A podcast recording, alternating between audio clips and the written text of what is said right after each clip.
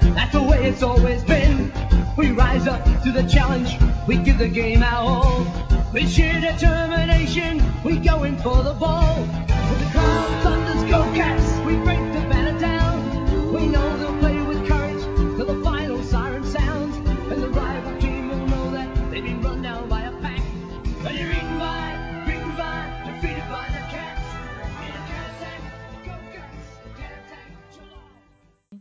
I'm your new host, Catstorm.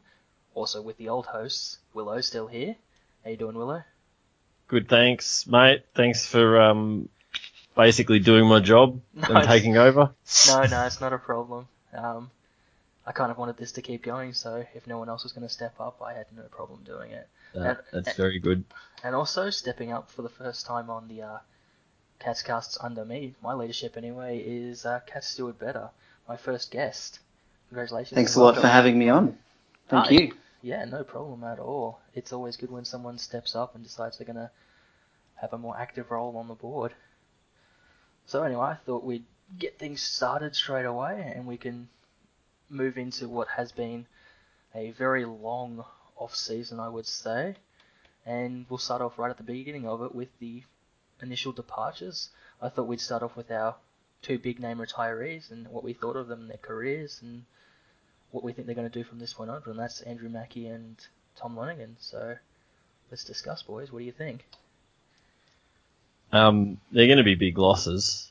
I think that's it's probably understatement saying that, and more so for me, I think Domsey will be a big loss. And I was actually talking about it um, with my boss at work today. Funnily enough, as we were just sort of saying how it's hard to re- it's going to be really hard to replace someone that you knew like every week what you were getting that you could he was going to shut down basically the big gorilla from the other team and rarely get beaten. So we're going to miss him and just obviously the leadership and, and Mackie organising the defence as well. It's going to be a real challenge to see. It'll be really interesting to see how we how we replace them because they're both obviously like legends of the club. So I think they've both been, you know, in some ways quite understated in the roles that they've played over the years. And you look at Scarlett and, and Riot and, you know, even Harley and players like that.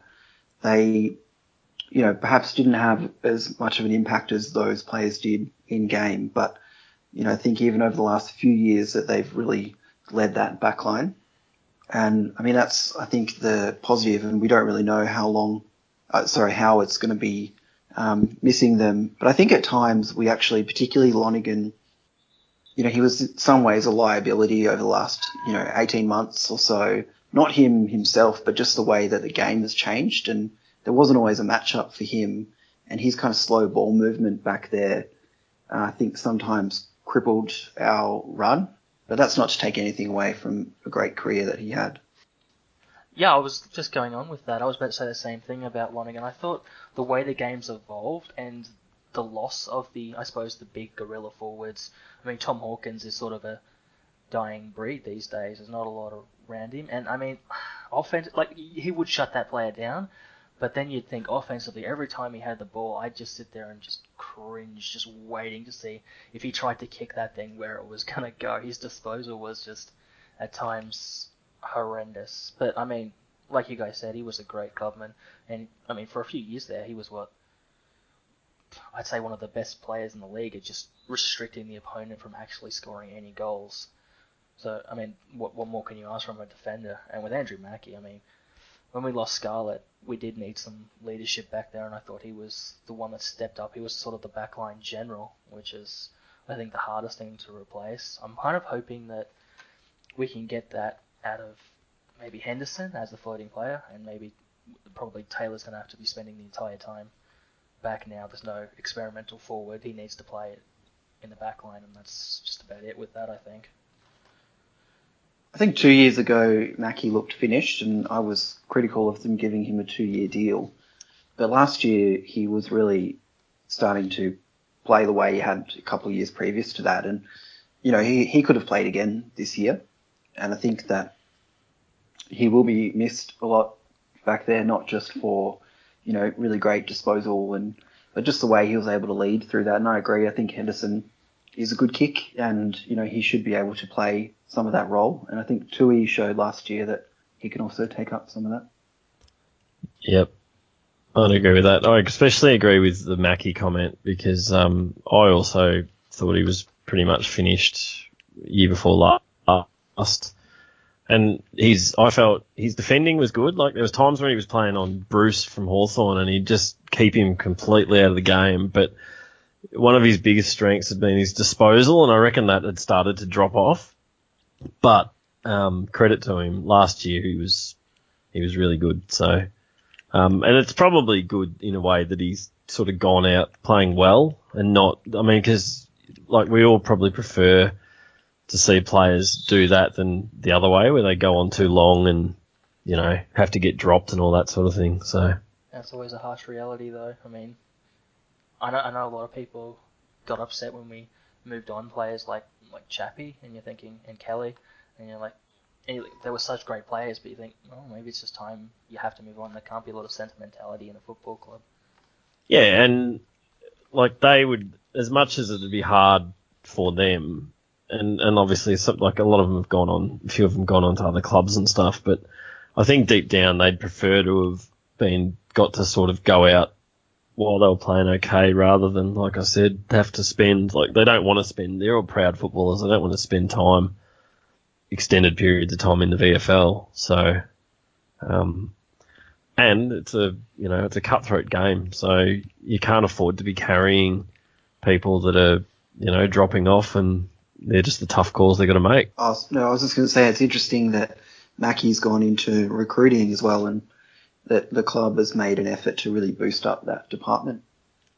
I thought that was really interesting, and we're probably um, we've probably gone on a bit longer than you planned on this, but I did think that was really interesting that they've put him into recruiting because it's just something you don't always like. A lot of them can go into more sort of the management style or the the football department and coaching and and stuff, but I found recruiting to be a real interesting one. So, I mean, there's obviously a background for it. He's obviously showed something behind the walls to to um to be given that opportunity. But I just thought that was a bit of a, a really interesting call when it was sort of first announced.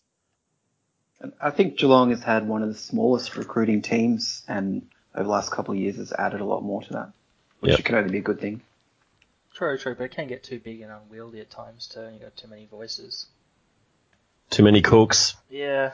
Well, as you were saying, Willow, we probably did spend a bit longer than I expected on Mackie and Lonergan, and that's fine. But let's move welcome on. to hosting a welcome to hosting a podcast. Yeah, I'll say. So let's uh, quickly move on to our other departures. We'll probably start with what I'd say would be the two bigger ones in Motlop and Lang. Motlop more than Lang. But so Stephen Motlop off to uh, Port Adelaide. Interesting. What do we think of that move? I think it's probably a great move for Motlop. Um, it'd be interesting to see how the team plays out for Port. I mean, obviously not going to spend a lot of time talking about that, but they've picked up a lot of, on paper, very talented players, but they've all got question marks. And I think he'll thrive over there. And he was very unfairly maligned at Geelong, and I think he'll be missed by the team. I don't know what. Yeah, I don't really know I mean, on his good days, he'll be missed. Um, on his bad days, he, you know, you'd say you could argue he wouldn't be. And I, I think sometimes he got criticised for having bad days when he wasn't actually having that bad a day. But at the same time, he still had some. He did have some stinkers at times. So I think I don't think you can deny that. Um, his ability to break the lines and and run with the footy removing that could potentially is potentially really to hurt. Um, but I suppose at the end of the day, he was a free agent. He wanted to go. So um, from the people I sort of talk to that have a rough idea of that type of stuff and normally have some good whispers, they'd sort of told me. I got told, I think, in about June that he was going to Port. They told, someone told me then, and that was before. I can't even remember who the initial rumor was where he was going, but it wasn't Port. So, you know, if he chose to go, there's not much you can do about it. You just have to move on and hope that someone else steps up to play that role. Really. I from from my perspective, I really thought Motlop was close to the most frustrating player I've ever seen. He'd just do some absolutely brilliant things, and you just sit there shaking your head, and then the next he'd have some. He'd, he'd try and do something, he'd have a brain fade, and he'd end up scrubbering the ball about three meters to the opposition. I can't um, I can't emphasize how many times I saw him do that. It was just a, a really enigmatic, frustrating type of player. I Have you suppose. seen Rhys Stanley? Uh, Yeah, but Rhys Stanley doesn't couldn't produce the same brilliance that Mott's could, and Oh, there was that game against Port a couple of years ago when Oh, he played in the ruck. that, yeah, that, that, yeah, well, that, that one game, touche. that, that, that one time. but uh, no, but I understand what you're saying. Like Motts is the type of player who, you know, surrounded by six people, could kick a check side from 45 out on the boundary, and then running into an o- like running, hitting, trying to hit up a leading forward who had 20 meters free, he'd kick it over his head or something. Like it was just. Yeah. But that's the type of player he was. Like you have to take the good with the bad with those players because their good is just so good. So, and you don't want to, you know, he's the type of player that you don't you don't want to stifle. You want to, to encourage to keep taking the game on and doing what they had to do. So, I think in a team, you know, we had when we were really dominating, that those type of players were not, you know, they were playing to their best more often than not, and the team was able to help them. But over the last few years, the team has been so frustrating at times anyway, that there's been a lot of those players that, you know, like Blicavs and Stanley and a bunch of those players where you're just not really sure what you're going to get from week to week, and especially coming to finals and big games that not that they've necessarily just let us down, but it's an overall kind of confidence in the team has been wanting, I guess. Yeah. Okay, and on to our uh, second big, I suppose you could call him departure, was Darcy Lang. Personally, the way I saw Lang is, I always thought Lang was a bit of an error in judgment when we drafted him, but I mean, what, you, what can you do? They saw something in it. I never actually saw it, even when he was playing, that he had what it took. But I mean, maybe you guys think differently. um, he was another one, and it's he's a bit unlucky because he had this knack of getting injured at just the worst possible time as well. Um, I think like he came in that final against Sydney and he played really well, and Mm. he showed a lot. He showed in that game what his strengths were, and that is how he was smart and he's clever leading for the ball, but he's also his ball use when you move the ball through him and use it right. It was really good, but at the end of the day, I mean, before that game, he was well and truly gone, and then he played one good game, and people were saying we have to keep him, and I mean that's just the type of again he didn't he didn't take his opportunities when he did get them, so um, and I mean I know Carlton are playing at the moment, and I had a quick look before, and I didn't see his name, I don't think, on the team sheet, so I don't know if he's I don't know if he's hurt. He may well be injured, but um, you know, if he's not injured and he's not getting a game for Carlton, who are a young team, In JLT. in a practice, you know, in a JLT, then it probably shows that it was a fair decision at this stage, doesn't it? Billy Smith, Mark II. Uh, Yeah, well, you just, I mean, he may be injured as well, so I don't want to go too hard. But if he's just not picked already, in you know, I mean, team he was he traded to, and you'd assume that would be one a young team, they'd be he'd be prime spot to play a lot of footy there. You'd think. Um, it's not it's not an overly good sign. They've got some quality young midfielders and, you know, smaller type players that I, I think he might struggle to get a game there. And, you know, that's not that I rate Carlton that highly necessarily, but they do have some young talent. And, I mean, I, I thought Lang was an okay kind of player and he could play a role and he could probably still play a role next year. But if you look at some of the players that we've drafted, you'd think that they will quickly go past where he was at. Mm, yep. Alright, let's move on to our last two players who were Josh Cowan and Tom Ruggles. The perpetually injured Cowan and the, uh, I would say, unlucky Ruggles. What are your thoughts? I'll go first. Um, Cowan was on the list probably two years too long for a player that didn't show, I don't reckon, a great deal, or to what he did show was like given the investment in him in terms of his injuries and stuff. Um, I don't think he brought anything to the team that wasn't easily replaced by someone else. So, um, but I've sort of long voiced my opinion on that, so I don't need to say much there. Ruggles, Ruggles is one of those players that if I reckon if we win a flag, he wouldn't be in your best team anyway. Um, he panicked a bit much for me in the back line, and people say, oh, he brings mongrel, but I, you need to bring more than that. So I was sort of on the fence with him. If he stayed, no worries, because you know you could slip him in um, in defence if we had some injuries or if we needed him. Um, I wasn't too concerned when he left either because I think we've got better players down there and he wouldn't have got much of a game anyway. So that's I just my preferred- simple view on it. I would have preferred to keep Ruggles over, say, Hayball on the rookie list. But, yeah, I mean, I can understand the decision to let him go, and I think, you know, Bews really stepped up over the last couple of years, but he still has some uh, things to work out. I, I don't- that, Sorry, I just want on that point. I wonder if Hayball they just saw as a project player, basically, and they wanted to give more years to where they thought they'd already got the the most they were going to get from Ruggles. Yeah, yeah, I think that's possibly true. you're probably right. And I think the emergence of Stewart really, I, I think, hurt more than Bews. I thought they didn't expect Stewart to come in and be as good as he was, and I suppose I didn't expect it. Nothing many people expected it. But I mean, what hurts the most is Ruggles was in the team in front of Bews, and then he got injured. They brought Bews in, and then he never got another shot, which is always a harsh thing for players, I suppose. Was the best thing that ever happened for Busey's career though, because Oh yeah, he got he's, he's brilliant right now.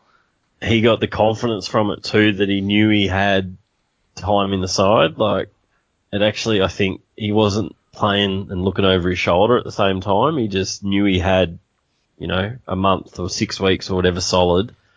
And when he got that confidence, it just he went from strength to strength. So um, there's a silver lining from that side of it for for at least for one of our players. I think when Ruggles first came into the team, that that kind of mongrel that he did have, and it was kind of like a back pocket version of Hayden Valentine, he was able to add something that we had none of at that time, which seemed a very kind of like pushover type team. But I think over the last couple of years, some of the players have developed a little bit more of that harder edge, and some of the players who've bought in like Tuohy and Scott Selwood and Cockatoo have a bit of that anyway, and so perhaps it's not as necessary as it was. Uh, perhaps Cockatoo could have a little bit less and stop getting suspended. That'd be great. Hmm. He's just like a big playful puppy, isn't he? He's just all bullet, just all happy and and just overexcited and over exuberated. And um, I'm sure it will come. It will temper as he gets as he matures and gets you know more experience. Yeah, that's probably true. So um, we've had a look through our departures. I think we'll move on now to arrivals. And as I was saying earlier, we should definitely start with the biggest one, and that would be, uh, of course, Stewart Crameri. well, he he is a big unit. Let's let's not um, put anything on that. He's a big boy, especially looking at it, the video of him training and stuff recently. Like he's got a massive chest. Mm. Um, he played some good footy at for the Dogs and for Essendon, and he sort of his career went upside down with all the, the drug saga stuff, and then and then getting hurt, and he missed a flag and stuff. And considering we literally paid nothing for him, um, I reckon it's probably a good a good pick. I wouldn't have I wouldn't have wanted us to trade for him, but getting him for free, um, there's a hell of a lot of worse players you could get for that pick. You think he'd So- be around one team? I wouldn't be surprised. Depends on his fitness. I, I, my gut feel all along has been if he's fit, he'll be playing round one. So Uh, he does have some of that kind of mongrel that we're talking about as well, and it's not necessarily the, you know, I mean, gone are the days of hitting people behind play and that kind of thing, but it's the attack on the ball and to not be pushed around, and you know, I think that that is important in a well-directed way, particularly if you want to be a finals, you know, grand final contending side, and I think, yeah, I think he will add a lot if he's if he's fit. I mean, I think the only issue with him and the other person we might talk about afterwards is the injury issues. And if not for that injury concerns, they would both be in the starting 18 and be very good additions to the team. Speaking of the uh, person we're talking about afterwards, I think we did manage to pick up some old fart from uh, Gold Coast, something about Gary Ablett Jr. Eh, What do you think of him? He sounds promising. Um, oh, it's funny because we talked about this on one of the shows last year when we had um, Ryan Reynolds from the Addy on, and I, at the start of last year's preseason, I was oh, sorry, the last trades period, not the one just gone, the one before. I was all for Gaz coming back, but then if it didn't happen, then I didn't want it to happen. Um, and then naturally enough, when it did happen a year later, I was all over it and happy as anything because I think you get sucked in by the romantic element aspect of it a bit. Um, yeah, look, if he stays on the field and he shows a glimpse of what he showed last year, then it's it's going to be a bloody good pick. But um, the proof will be in the injuries, I suppose, won't it? And how much he he gets on the field. We all know what he can do, so um, that's not that's not an issue for me. It's just making sure he's there to do it. I mean, I think the trade wise, it was pretty cheap trade in the scheme of it. Moving back a couple of spots, picking up another good player with that pick anyway. And I mean, I, I'm not that concerned about him missing round one if he does. Um, if he's in anywhere near, like you say, the form he was last year towards the end of the year, and we know that he can perform in finals. I imagine that he's been seven years playing some of his best football, but not played one final. If he's fit coming into finals, I think he's going to tear it up. Well, that's Yep. the thing. Also, he doesn't need to be the guy. He's not going to be the guy. He's going to be, well, maybe even third because I mean he's not. Dangerfield's got him covered now, clearly, and um, you'd assume Mitch Duncan and Selwood have probably also got him just about covered as far as opponents would look at. I'm not so sure about that, but he, he doesn't have to be the, the center of the team. Doesn't have to be built around him. He can just float around and, and basically do his thing, go forward, go into the midfield. He, he's he's going to have, a, I think, a lot of freedom in what he does at Geelong, which I think is going to be helpful for him as well. I think he doesn't have that pressure, but I wouldn't be surprised if he at times overtakes all of those players because ability wise, he's better than all of those players. And, you know, while he's at the back end of his career, it's not going to be every week, but every, you know, hopefully come finals time, he's able to show that. And I think his relationship with Zac Smith could play an important role as well. Yeah, I reckon that could play an important role for Zac Smith as well. Hopefully, getting him to a new level. Just where do you guys see us playing him? And obviously, I'm talking about Gaz, not Smith. But yeah, I was going to say, oh, no, um, I, I thought we'd play him, you know, on the wing. play him. yeah, where do you guys? Uh, where do you guys think he'll play? Ablett, I I prefer him more forward, floating into the midfield every now and then. I think that forward line at times last year could be a bit impotent, and I think he might add something extra to it. But I mean, Yep. he's obviously going to add something extra to the midfield too, so it's hard to decide. Maybe have him alternate with Danger, one in the midfield, one on the forward line, or when we're desperate, chuck them both in the mids with Selwood. Well, the word coming out of the club is that he's going to be playing mostly midfield and Dangerfield is going to be spending more of that time forward. And I mean, I think they're probably just going to have to see how it goes. But I think Selwood and Dangerfield, I mean, sorry, Ablett and Dangerfield both like the the pressure. They like to be where the ball is. They like to be impacting the game. And uh, Ablett's disposal into the 50 would be a huge improvement on anything but what Duncan's given over the last few years. Yeah, I still, I still, um, I'd probably like to see, um, I'd probably like to see Gaz forward more than, um, I'd probably like to see him forward more than, um, midfield, I reckon, but like rotating through there, but with Why a preference to see him forward. Well, see, that's the thing. I think our midfield is just really stacked right now. I mean, you've got Danger, Selwood, Selwood, Duncan, and you've got Menegola in there as well. I mean, it, and then some of the drafty, draftees we've got in are also midfielders, obviously nowhere near that level or anything, but they're still midfielders. So, I mean, our midfield is stacked. Our forward line's a bit light. I'd, I'd definitely prefer him to be forward.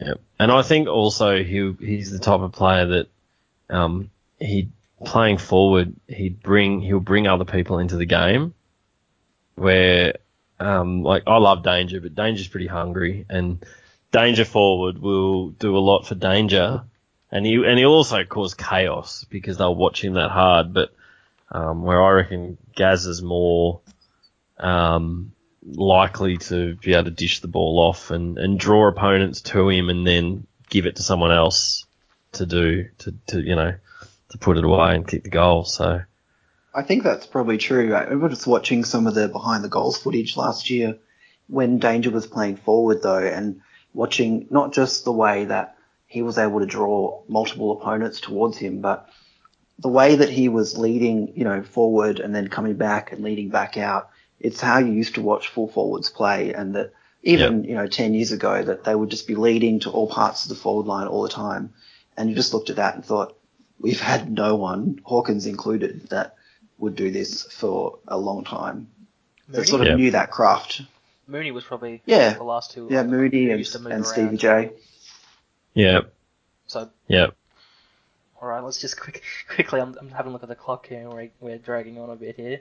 So I, th- I thought we'd move on to our uh, four draftees just quickly. We've got pick 22 was Lachlan Fogarty, pick 24 was the Maturi Tim Kelly, pick 35 Charlie Constable, and pick, pick 58 the uh, sponsor boy Miers. What do we think of them? It's hard to say right now, I know, but still. Well, Fogarty and Kelly look uh, really good. I mean, they both look like they can play this year, and I think that Kelly definitely is in the frame to play round one. The footage that was released this week of the training, Fogarty looked it, looked like Selwood the way he's moving around the packs and you know using the ball, and Kelly looked really great in that footage as well. And I think the other two will be good long term prospects as well. Um, Fogarty looked different. I didn't recognise him at first. I was, if everyone's watched the footage, because he's shaved his head, hasn't he? And Yeah. um, I will admit, when I watched it, I was scratching my head going, who the hell's that? And it took me a good couple of watches or a couple, like halfway through the clip to work out who it was. And he looks a bit, he looks like he's beefed up a bit over um, the summer as well. So. A bit, you think? Yeah, so I think, look, I we only saw. I'll be interested to see the the sides when the squad comes out and who are go who um who's who's playing on the weekend. Um, it was only like I didn't think heaps of AFLX, and we're going to touch on it anyway. But it was hard to get a glimpse and try and work out what was happening because it was glorified training basically. So um, I thought Kelly at times showed a bit. Um, in a couple of the games there. He had a few good moments. I thought all the, the three young blokes that played did actually. So, um, I mean, Miers is, what, did he kick seven in the TAC, Granny? Yeah, that was an Um, interesting one. You think that's- that someone like that And would kicked 50 goals for the year. Yeah, you think Like, someone that's- would go a bit higher than pick 58, but I suppose maybe he's not a great athlete, but maybe we got a good footballer. That could be. Well, and to be honest, if you've got a small forward, I reckon you'd prefer a good footballer than a good athlete because a good footballer will get to the right spots regardless and then know how to put it away. So, um, but I thought that too. If he's, I mean, small forwards that kick a lot of goals, like, and in a big game, that's pretty impressive. So, um, I'm, I'm, in, I'm intrigued to know what the, um, what the knock on him was. Maybe he's a bit small, but, um, Oh, he was. He's a bit small. He wasn't. He's not particularly quick.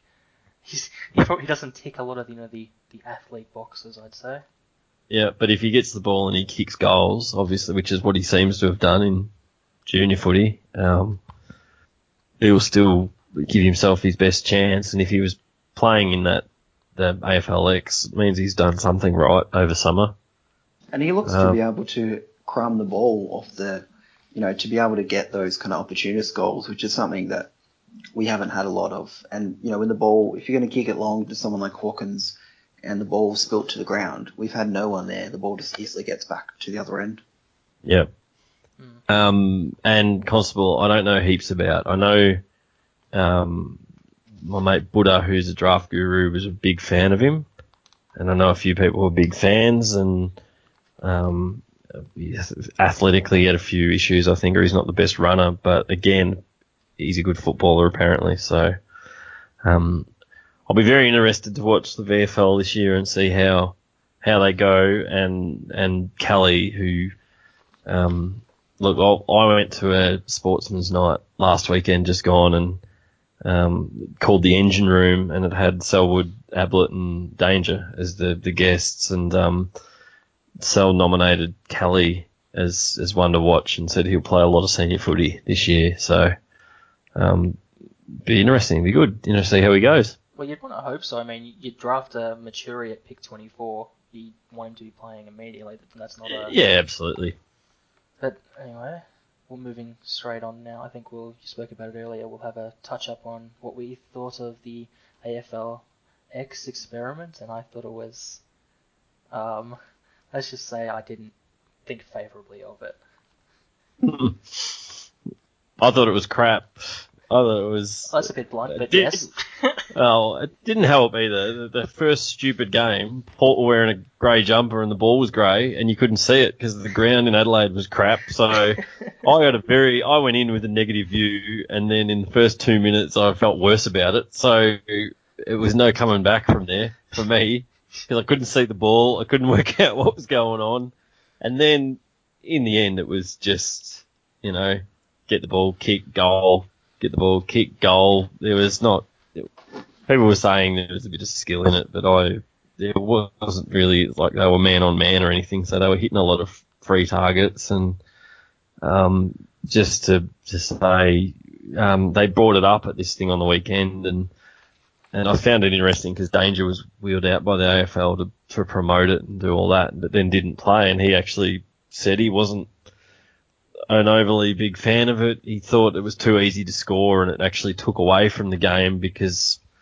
the battle is, you know, scoring, and and there should be it's an achievement when you do this, and and there was no time. Everyone was just getting the ball and could kick a goal from anywhere basically, and and then if you did kick a good goal, there was no recognition of it because the ball was straight back in before you knew what was happening, and it was just just play on. And I heard people refer to it as like circle work at footy training, and that's basically what it reminded me of. Uh, don't forget Um, the uh, Zooper goals. Yeah. Oh, and that was just garbage. Like I'm all for stuff like that, but make it from 60. Like, you know, I haven't played footy, and I was I was a shocking footballer, and I haven't played footy for five years, and I could still kick a goal. I'm pretty confident to say from 40. So, um, Anytime a sponsor's included in the general commentary is a big concern. yeah, a little But uh, bit. I mean, I didn't mind the game overall. I think, you know, I, I guess coming on the back of watching and going to some of the Big Bash games, that one of the big things about that is that I take my kids to the Big Bash and, and they love it. And I mean, I go to the Boxing Day test and they would be not interested in that at all.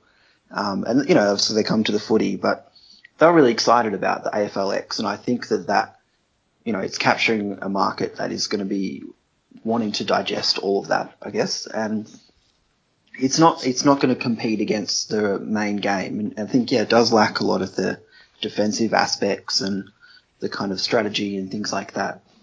But you know, T20 was kind of laughed at when it first came on to the scene as well, and there was a replay of Australia England T20 during the summer, and the players were just laughing and not taking it seriously, and and now that is you know going to basically the main game.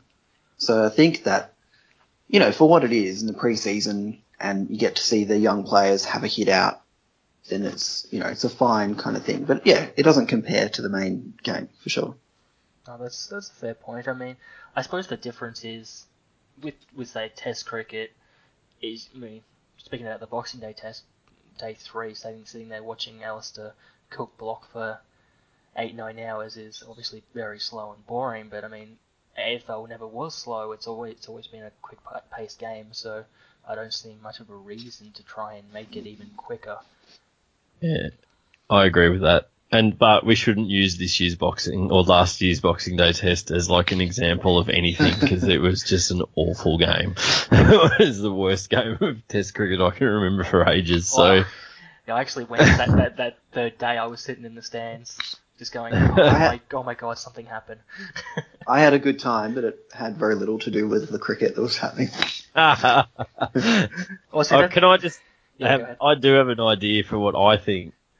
Um, which I would express somewhere that if like AFLX, what I think they should try and do if they're going to insist on, you know, creating this different game and stuff, then I reckon they should try and do similar to how like the rugby union, whichever rugby it is, has like the sevens comp, and I think they have a big event in Sydney, the Sydney Sevens, where like, um, well, actually I think rugby league does it as well in Auckland. The, is it the Auckland Nines. Nines Yeah, or something? Nines, Yeah. And they have a shortened game, but they have it like a tournament that's like for a weekend. And I reckon if you did something like that with AFLX, where you had like just like at Etihad or, or AAMI Park or whatever for the weekend, and people you know went along and dressed up, and it was a bit of a party atmosphere and stuff. Um, I reckon that'd be a way to sort of make it just something completely standalone and different, and try not to create this. You know, the way they sold it all and marketed was a bit too gimmicky for me. There was certainly some weird aspects. I mean, that there was a grand final each night, Yeah. and the other thing of they're having this shortened thing to get people to go to, but the actual so each game was obviously a lot shorter. But the overall, so if you went on the Thursday night, that, it went for hours. They went So- for longer than a normal game. Yeah, it went for way longer than a normal game. Yeah. So, it, you know, that kind of loses the intention a little bit. I would have thought. Alright. Or I, I thought as well, like you could have it like an under 23 tournament or, you know, under 25 or 21 or whatever, but just, Will if you had it something that, like- though?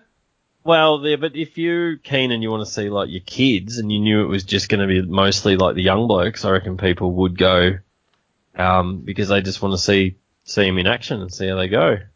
Yeah, I Yep. think there's a way of incorporating other. You could have like an Indigenous team or a Tasmanian team or an AFL Academy team. Things like that could be interesting. And they have mentioned something about having it like like the Big Bash with like franchises and stuff, but Oh, please I don't Um, think that'll work. I wouldn't like to Please see that. no. No, I think that's just that's that's an awful idea, but um, which means the AFL are probably considering it really strongly. but um, yeah, it's I'd, I'd be pretty happy. It'd be okay if we never saw it again, to be honest. But All right, let's um drop AFLX there for just a moment. I think we should move on to uh, our GOT matches, which is coming up I believe this weekend, or is it? It is, is it Sunday. Sunday, yep, Yeah, In against the the, Sun- torrential rain. Sunday in the North Queensland. monsoon. Yeah, against the Suns, which is going to be interesting if we yeah how how we go about that. What do you guys think of that game? Think we'll go up there with a reasonably strong side, or just a bunch I would kids? say they'd probably go up there with a very young side and then play close to the round one team in the second JLT. Yeah. Particularly if the rain and everything is going to be as forecast. Um, I'm sort of the opposite. I think they'll play. I reckon because there's only two practice matches this year, they'll probably less likely to get too experimenting, um, and be more likely to try and play stronger teams. But who knows? But then somebody else told me that the bench is there going to be like an extended bench, like eight people on the bench or something. Oh, that- they usually Yeah. is the JLT games. Yeah. Yeah, but like even more than what they nu- normally have, apparently. Um, I've obviously done no research because this is the second thing that I've no idea about. But Does any, Um, I think it's some it's six to eight. do you guys know what the temperature is up there? I mean, uh, it'll be like 28, high 20s, and about 80% humidity, and it's meant to be pouring rain. So yeah, I don't know if that'll be a very fun time. I don't know. I think we should. I, I think we should. That first game, I'm not sure we should be sending up our some of our older, more experienced players. I would. I mean, I mean, obviously Ablett's, Yeah, I'd be surprised if they played. Ablett's not going to play, obviously, but I'd be. Ablett was never going to play against No. the Suns. So let's be honest, it wouldn't matter where it was, or even if he was, even if he is fit or not fit, he's never. He was never going to That's play fine. the Suns, was he? So. Right. Yeah, that's that's that's fair enough to say. But I, I'm hoping he- he'll probably go because he'll want to play. But I'm hoping we don't send Selwood or Danger. Danger is like a beast though, who just wants to play as much as possible, isn't he? So yeah, exactly. But sometimes I'd imagine he'd want to play. Um, Oh, more than likely. yeah, Who knows? I'd say I wouldn't be surprised if Danger and Sell played, but maybe Hawkins and Duncan and, and Menegola and the guys that played in the went to Adelaide for the JLT didn't play. Um, but that said, I reckon Kelly and Fogarty will probably play as well. So I've just contradicted myself there. But the more senior players that went to Adelaide, I could see staying home this weekend. Right, makes sense. I think I think with the weather, it could be difficult to get a reading on what you know what has changed or what the game plan might be, or you know trying to get too much of a look at any of those either younger players or new recruits or anything like that. So Yeah. we might just have to take what we can from that game, I guess. True enough. And, and I mean, speaking about older players, younger players, and all that, who do we think we're going to see the uh, biggest improvement or the biggest decline from in our team this year? Um, I hope we see the biggest improvement from Nakia Cockatoo, um, which will obviously also involve not getting suspended. But if he can stay on the field, um, and and I mean the game against Carlton last year, I reckon he showed everything we've wanted for him from him since we got him. Um, apart from obviously we didn't want him to pull his hammy, but like everything else, he was a beast at the ball. He was marking it. He was kicking goals. He was creating pressure, and um, like I honestly think if he like explodes this year, that'll help us a long way towards winning a flag. Just because that's sort of the high regard I see him in and hold him in. So, um, as terms of young player, I hope that it's him. Well, yeah, I think he, if he can do any of that stuff, it'll be a real asset to the team. I think all he really needs to do is stay on the field because whenever he plays, he does something, and each time he's kind of building a little bit more towards being that more complete player that I think you could be. Yeah. I mean, it's not necessarily a young player, but I think the player that we spoke about him earlier is Zac Smith that could really take his game forward even more. I mean, he's not that old, I guess, but he, his game last year, I think, you know, in all of the kind of statistical parts of a Ruckman's game were his best year for the that he's had. And there were times as a you know first second year at the Suns where he looked like he was going to be the best ruckman in the competition. And I think with Ablett back, and hopefully he can play as an number one ruckman for the whole season, that he could really push out to really become the top five ruckman in the comp. Yep. Okay, I, I can I can get with both of those. I mean, I mean we were talking earlier about footballers versus athletes, and I think Cockatoo is one of those ones where you go, wow, he's he is an athlete. He's got he's got the size, the speed, the strength, and you just want him to get it all together. His body keeps seems to letting him down every time he gets to go on. He it seems to be soft tissue injuries that are holding him up. So I'm hopeful that he can mostly just stay out on the field for the whole year. Would be something that would be really helpful for the club. But and with Smith, I I don't think he's going to improve. To be honest, I think what we've got is what he what he did last year is probably what his limit is. I I think that's a perfectly serviceable level for a ruckman. We don't need him to be the number one ruckman in the competition. We just need him to more often than not break even, so our midfield, which is our strength, can take over from there. So that's my feeling with Zac Smith. I reckon he was a bit undersold how good he was at times last year though. Like there was a few weeks where in a row where he came up against like a couple of the better ruckmen in the comp, like when we played Adelaide and Port in those couple of weeks, and he was on Jacobs and Ryder, and um, pretty sure he beat Jacobs, and for Ryder, he if he didn't beat him, he come really close, and and then like when Mumford was still the intimidating ruckman and big ruckman, he went well against him. So there was a few weeks where against good ruckman, he more than held his own and played well. Um, I suppose it's just if you get that from him every week though, or every second week's the problem. But he just obviously he seemed to embrace being just the number one ruckman a bit more as well. Yeah, I'm hopeful we don't try this uh, dual ruck with Stanley again. That's it's not a good idea. So I hope we shelve that permanently. Who's your player that you're looking at? Your young player? Me, uh, young player, I'm, I'm not expecting any improvement from a young player. I was really hoping that I, we'd get some improvement from Henderson down back. With Mackie and Lonergan gone, I really want him to be stepping up, and I want him to be with Taylor the the leaders down there. And I I think he's got the talent that he could be one of the best backmen in the entire league. So I want to see him get that done this year. Yep. I think he's going to be a big loss at the start of the year. I think he showed last year that he is able to be, like you say, one of the best defenders, and he's going to be missed at the start of the year. Well, as long as he's there at the end of the year, that's when we need him. That's true. That's very true. So, um, so what about declines? Do we think anyone's going to drop off? Um, it's a hard one. Really I think is. the We've so- concerns would be Taylor, Yeah. Elwood, and Hawkins. And strangely enough, I was a bit um, perplexed. I guess that Selwood and Taylor signed contract extensions before the season started. Not that you wouldn't want to sign Selwood, but he was already had a contract and added a further two years, I think, to that. And I probably would have waited till the end of the year with Taylor.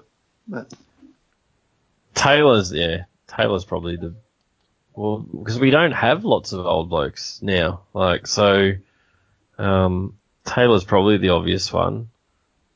Um, you know, there was sort of concerns 18 months ago if he was starting to decline, and then he went forward last year. But then the games when he was back, he was um, like really good when he went back. So that sort of alleviated, I think, concerns about that. So we'll just have to see how he how he goes week in week out, and hopefully there's not a big drop off because we're a bit lean for um, back up in that department if he if he does struggle. I can't imagine the decline with any of those players being so significant that it's going to become, you know, a huge liability to the team or anything like that. But I guess they've set very high standards of where their football's at. This is true. Yep. They, they both they all do have pretty high peaks there. So I'm um, moving on from that though, I mean, so we've spoken about the players, the ins, the outs, all that sort of stuff. How do we think we're going to go for the year? Just overall, I guess.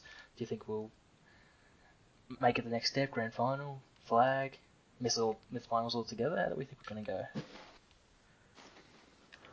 go? Um, I'd expect us to be top four again, and like it's hard to look past it because you just know that we're going to win most of our games at home, and so we've got a good platform to launch off because you know you can almost pencil in.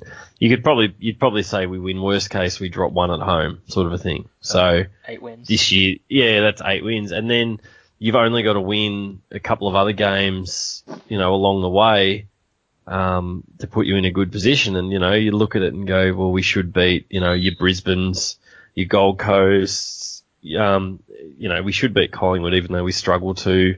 Um, Hawthorn have dropped off, St Kilda's, that type of thing. There's there's still a lot of teams that we we should be beating. So, um, I'd be surprised if we weren't top four again, but I don't know if that's going to be an accurate reflection of if we're actually that good and and um, how that positions us for sort of a charge at it either. Yeah, you, I agree with all that. You'd have to say that at this stage it's looking likely to be top four and you know, the real criticism of the team and of Scott and the coaches and, you know, everyone has been what happens in finals. And we saw one good final last year.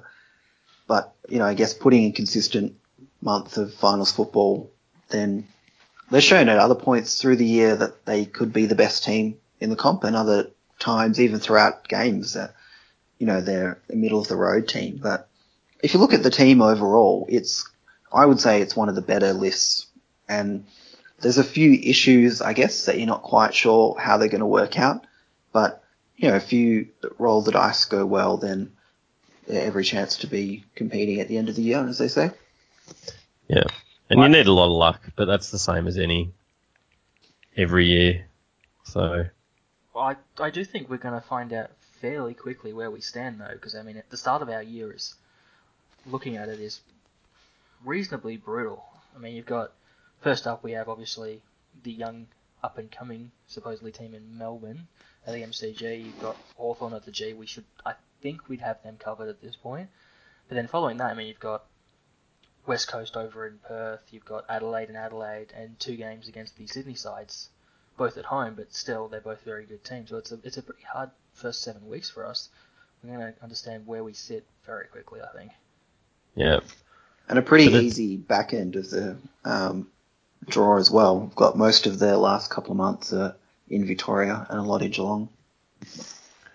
let's be honest though, it's a pretty even competition as well. So um, even the games you think you're going to win doesn't mean it's a sure thing, and um, games that it doesn't take much for you to be like slightly on or off, and you can drop a game you shouldn't or win a game you're not expected to. So um, Well, yeah, I suppose just- as, as you were saying, after after those seven rounds, we have um, Collingwood and Essendon both at the MCG, and those could be both games. I mean, you expect Collingwood, but I mean we struggle against them, and Essendon's brought some big name recruits in and seem to be gearing up for some sort of challenge, but they could be both games that I, I you'd usually pencil in as a win, but maybe not so sure. I mean, I think it, it'd be interesting to see how we structure up and what our game plan looks, and I'd be more concerned about about that because I mean I don't buy into the Essendon hype. They don't look a very good team to me. They've got some good players, but they have a pretty weak midfield, and that's where the game's at really. And I think we've got players that have that X factor and ability to be able to win games, and that's where we should be able to win a lot more of those closer ones. yeah, which is what we've really been doing for you know the last um, Seven well, years. what, four years, isn't it? I mean, since the last flag, though, it's a lot of it has just been that experience and, and depth, and that's got us over the line in games when we probably shouldn't have really won. But um, that's just what you need to do. Yep, I can I, I can agree with all that, but I don't know. From my perspective, I, I think it's with the moves we've been making the last couple of years, we really need to pick up a flag either I'd say this year or next year. Otherwise, probably just about window closed from my perspective. What do you think about that? You think it's two years or bust, or Well, it sort of had to be, I reckon. When we get in Danger and Ablett, I mean, you've got to try and win one while you don't, you know, Danger's at his peak. yeah, Um, and if you don't, the problem is that we don't, we haven't had a lot of like high end draft picks, which, I mean, they're not a guarantee for success, but they help. So, um, when you, no offense to them, but when you're drafting, you know, Wylie Buzzers and, and stuff who may, you know, he, look, they're, they're more speculative project type picks, players with high ceilings than, you know, your, just your locks that you know what you're going to get from. Um, so they still could work out, but you just don't. If if you're just not having access to that talent, um, it's hard to keep sort of bringing them up the the players from behind. So you've got to sort of strike while we've got got the chance to, and we've clearly, you know, recruited and set up that way. And, and But I think still each year we've been able to find one or two players and Oh yeah, no doubt. mostly if you can do that, you're doing very well, regardless of whether they're top 10 or not. You know, even your Menegolas and hopefully Kelly and those kind of players, Stewart, you know, we're able to find these players and yeah, we're probably lacking, you know, hoping that someone like Cockatoo and Parfitt and those players can become more of your, you know, t- towards elite kind of players. But I- I don't think it's not going to be dropping right off the cliff like St Kilda or Melbourne, you know, like that kind of thing. So yeah, I think it's probably. I mean, I don't necessarily subscribe to the premiership window type thing, but I think that you know we've got a real chance over the next couple of years. But I don't think the cliff is going to be a huge drop after that. I think that's that's a fair enough call. I can. Yep. I, I'm not sure about that. I think I think when the cliff does hit, when we lose, say Hawkins, Selwood, Danger a couple of years after that, and then Mitch Duncan will be the year after or so from Danger, and Taylor at the back. Henderson will probably be. We- We're going to lose a lot of those.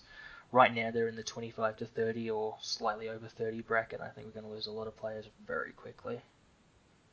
I don't necessarily think we'd like drop off the cliff because I think the, the the squad of people coming up and under are good, competent footballers, but um, it just sort of means you might end up in that limbo land where you're just sort of floating around the middle because they're not good enough to sort of take you to that next level, but they're too good that you like you're gonna, you know, that you're gonna the ass is gonna fall out of you. So, um, But I But- think free agency and some of those things have changed that a little bit. Yeah, and that's a fair comment too, because it's, and that's I suppose what we're trying to create is that, um, and that's where it's as much about creating like the whole destination club thing, isn't it? Where you can, it keeps you in that window because players want to come to the club and and to make it an appealing place to be. So For sure.